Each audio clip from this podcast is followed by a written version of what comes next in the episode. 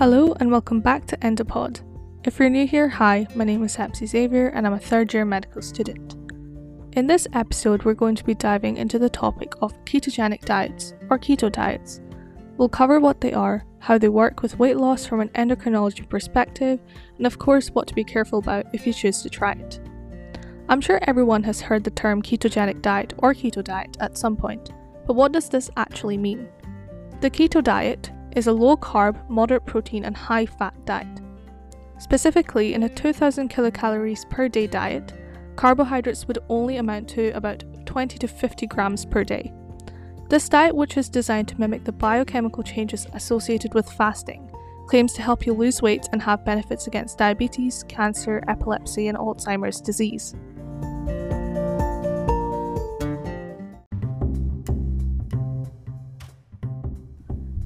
The ketogenic diet involves drastically reducing carbohydrate intake and replacing it with fat. Carbohydrates are the primary source of energy production in body tissues. When the body is deprived of carbohydrates due to reducing intake to less than fifty grams per day, insulin secretion is significantly reduced and the body enters a catabolic state. In this state, glycogen stores deplete, forcing the body to go through certain metabolic changes. Two metabolic processes come into action when there is a low carbohydrate availability in body tissues. These are gluconeogenesis and ketogenesis.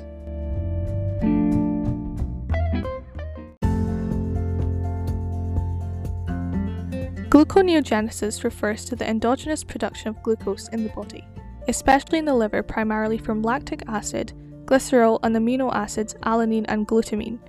When glucose availability drops further, the endogenous production of glucose is not able to keep up with the needs of the body, and ketogenesis begins in order to provide an alternative source of energy in the form of ketone bodies. Ketone bodies replace glucose as a primary source of energy. During ketogenesis, due to low blood glucose feedback, stimulus for insulin secretion is also low, which sharply reduces the stimulus for fat and glucose storage, resulting in weight loss. Other hormonal changes may contribute to the increased breakdown of fat that results in fatty acids. Fatty acids are metabolized to acetoacetate, which is later converted to beta-hydroxybutyrate and acetone. Basically, these are just ketone bodies that accumulate in the body as a ketogenic diet is sustained. This metabolic state is referred to as nutritional ketosis. As long as the body is deprived of carbohydrates, metabolism remains in this ketotic state. The nutritional ketosis state is considered quite safe, as ketone bodies are produced in small concentrations without any alterations in blood pH. It greatly differs from ketoacidosis, a life-threatening condition where ketone bodies are produced in extremely large concentrations, altering blood pH to acidotic state. Ketone bodies that are synthesized can be easily utilized for energy production by heart, muscle tissue, and the kidneys.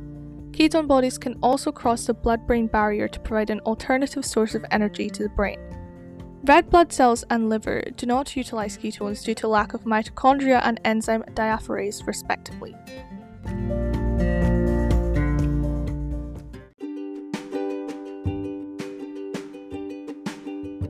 So what type of ketogenic diet is good for you?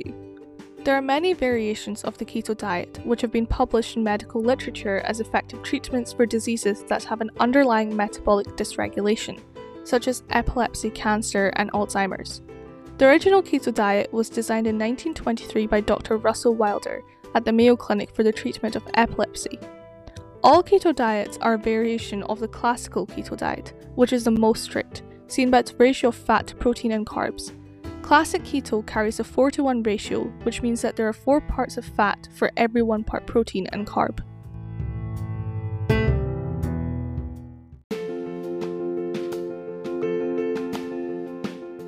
Ketogenic diet carries risks that you should be aware of. These include, but are not limited to, the keto flu, kidney problems, digestive problems, and nutrient deficiencies. Let's talk about keto flu. As your body depletes its carb stores and switches to using ketones and fat for fuel at the start of this eating pattern, you may experience flu-like symptoms. These include headaches, dizziness, fatigue, nausea, and constipation, due in part to dehydration and electrolyte imbalances that happen as your body adjusts to ketosis. While most people who experience the keto flu feel better within a few weeks, it's important to monitor these symptoms throughout the diet, stay hydrated and eat foods rich in sodium, potassium and other electrolytes. And it goes without saying to not push yourself too much. Remember, diets don't work for everyone, and at the end of the day, your health is the most important thing. High-fat animal foods such as eggs, meat and cheese are staples of the keto diet because they don't contain carbs. If you eat a lot of these foods, you may have a higher risk of forming kidney stones. That's because a high intake of animal foods can cause your blood and urine to become more acidic, leading to increased excretion of calcium in your urine. Also, since the keto diet restricts carbs, it can be difficult to meet your daily fiber needs. Some of the richest sources of fiber, such as high-carb fruits, starchy vegetables, whole grains and beans, are eliminated on this diet because they provide too many carbs. As a result, the keto diet can lead to digestive discomfort and constipation. Finally, about nutrient deficiency.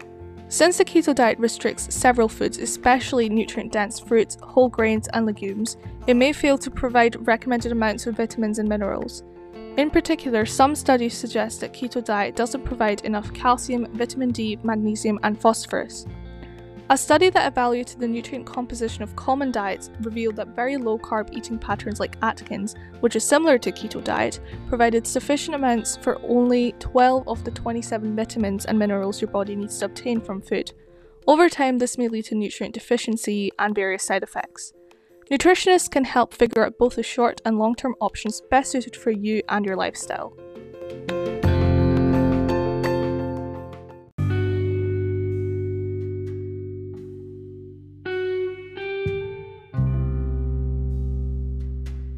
So we've covered a lot about keto diets in this episode. I want to finish by saying that it is important to keep in mind that just because a diet works for someone else doesn't mean it will work for you. We're all different and our bodies react differently to different things, and it's extremely important to be careful not to slip into eating disorder territory with diets. And not every person requires a diet, so if you have doubts, it's advisable to talk to a healthcare professional first. Having said all this, the keto diet is definitely an interesting topic and it has worked for many people, and there's growing interest in using this for people with type two diabetes as it will da- drastically cut down their blood glucose levels. I hope you've enjoyed this episode, and if you did, make sure to give us a follow and share with your friends, and follow us on our social media to keep up to date with everything.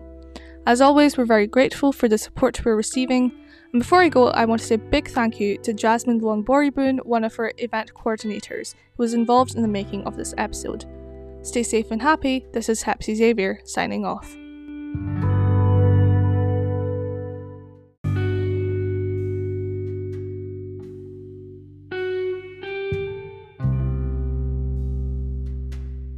Disclaimer. Aberdeen University Endocrinology Society is a student-led organisation, and the content provided through Endopod is solely for informative purposes. This does not replace advice of a doctor or any other healthcare professionals. The medical students involved in the making of this episode are in the third year of their medical studies. All the information provided was researched on appropriate resources. To see them, please check the episode description. Thank you for listening.